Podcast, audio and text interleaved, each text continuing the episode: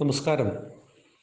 ബലഹീനതകൾ പല മഹാത്മാക്കൾക്കുമുണ്ട് കർണനും ബലഹീനതയുണ്ട് എങ്കിൽ അർജുനന്റെ പിതാവായ ദേവേന്ദ്രൻ മകന്റെ രക്ഷ നോക്കുന്നത് സ്വാഭാവികമാണ്. നമ്മളെല്ലാവരും അത് ചെയ്യും. നമ്മുടെ മക്കൾ നമുക്ക് പ്രിയപ്പെട്ടതാണ്. അവർക്ക് ഒരു അപകടം വരുമ്പോൾ അതിനെ എങ്ങനെ പരിഹരിക്കാം? അതിനെന്താണ് പരിഹാരം എന്നവർ തേടും. അത് സ്വാഭാവികമാണ്. അവിടെ ഒരു യോദ്ധാവ് അതിൽ വീണു പോകരുത്. കർണനെ സംബന്ധിച്ച് അദ്ദേഹത്തിന്റെ കവചകുണ്ടലങ്ങൾ അദ്ദേഹത്തിന്റെ ജീവൻ രക്ഷാ ഉപാധിയാണ്. അതൊരിക്കലും മറ്റൊരാൾക്ക് അഴിച്ചു കൊടുക്കുന്നത് ബുദ്ധിപൂർവമായ തീരുമാനമല്ലല്ലോ. പക്ഷേ താൻ ദാനം ചെയ്യുന്നവനാണ് എന്ന് ലോകത്തിന് മുന്നിൽ ഒരു വലിയ പേരുണ്ട്. ആ പേര് നശിക്കാതിരിക്കുവാൻ വേണ്ടിയിട്ടാണ് ഇങ്ങനെ ചെയ്തത് എന്നൊരു പക്ഷമുണ്ട്. രണ്ടാമത്തേത് അദ്ദേഹത്തിന്റെ സ്വതസിദ്ധമായ ശൈലിയാണ് അതെന്നും ഒരു പക്ഷമുണ്ട്. ഇത് രണ്ടാണെങ്കിലും അത് അദ്ദേഹത്തെ സംബന്ധിച്ച് അപകടകരം തന്നെയായിരുന്നു. കർണനെ സംബന്ധിച്ച് ഇതൊരിക്കലും കർണന് ഗുണകരമായി ഭവിച്ചിട്ടില്ലല്ലോ. ഈ കവചകുണ്ടലങ്ങൾ ഉണ്ടായിരുന്നുവെങ്കിൽ കർണനെ കൊല്ലുവാൻ സാധ്യമല്ല.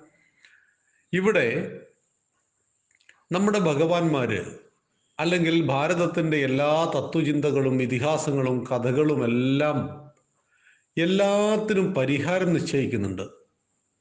കവചകുണ്ടലങ്ങളുമായിട്ട് കർണൻ രണാങ്കണത്തിൽ ഇറങ്ങിയാൽ കർണനെ കൊല്ലുവാൻ ആർക്കും സാധ്യമല്ല. അപ്പോൾ കർണൻ അധർമ്മത്തിന്റെ പക്ഷത്താണുള്ളത്. എങ്കിൽ ധർമ്മത്തിന്റെ പക്ഷം നശിച്ചു പോകും. അധർമ്മികൾക്ക് അനിയന്ത്രിതമായ ശക്തി വരുമ്പോൾ ധർമ്മം നശിച്ചു പോകും. ഇപ്പം ഭീകരന്മാരുടെ കയ്യിൽ മാരകമായ ആയുധങ്ങൾ വന്നുപെടുമ്പോഴല്ലേ നമ്മുടെ സൈനികന്മാർ മരണപ്പെടുന്നത്? അതിലും മികച്ച ആയുധങ്ങൾ നമ്മുടെ കയ്യിലുള്ളതാണ്.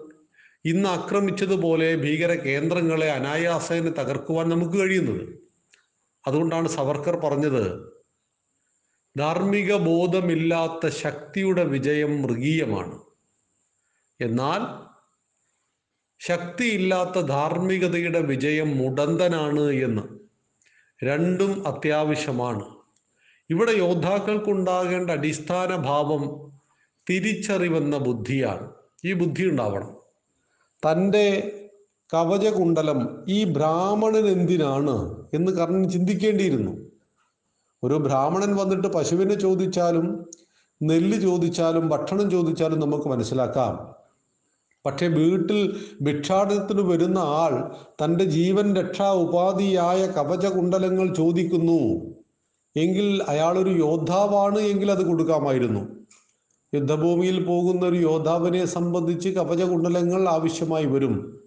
പക്ഷെ ഭിക്ഷാം ദേഹിയായി സഞ്ചരിക്കുന്ന ഒരു ബ്രാഹ്മണനെ സംബന്ധിച്ച് ഈ കവചകുണ്ടലം എന്തായിരുന്നു എന്തിനായിരുന്നു എന്ന് ചോദിക്കേണ്ടിയിരുന്നു കർണൻ.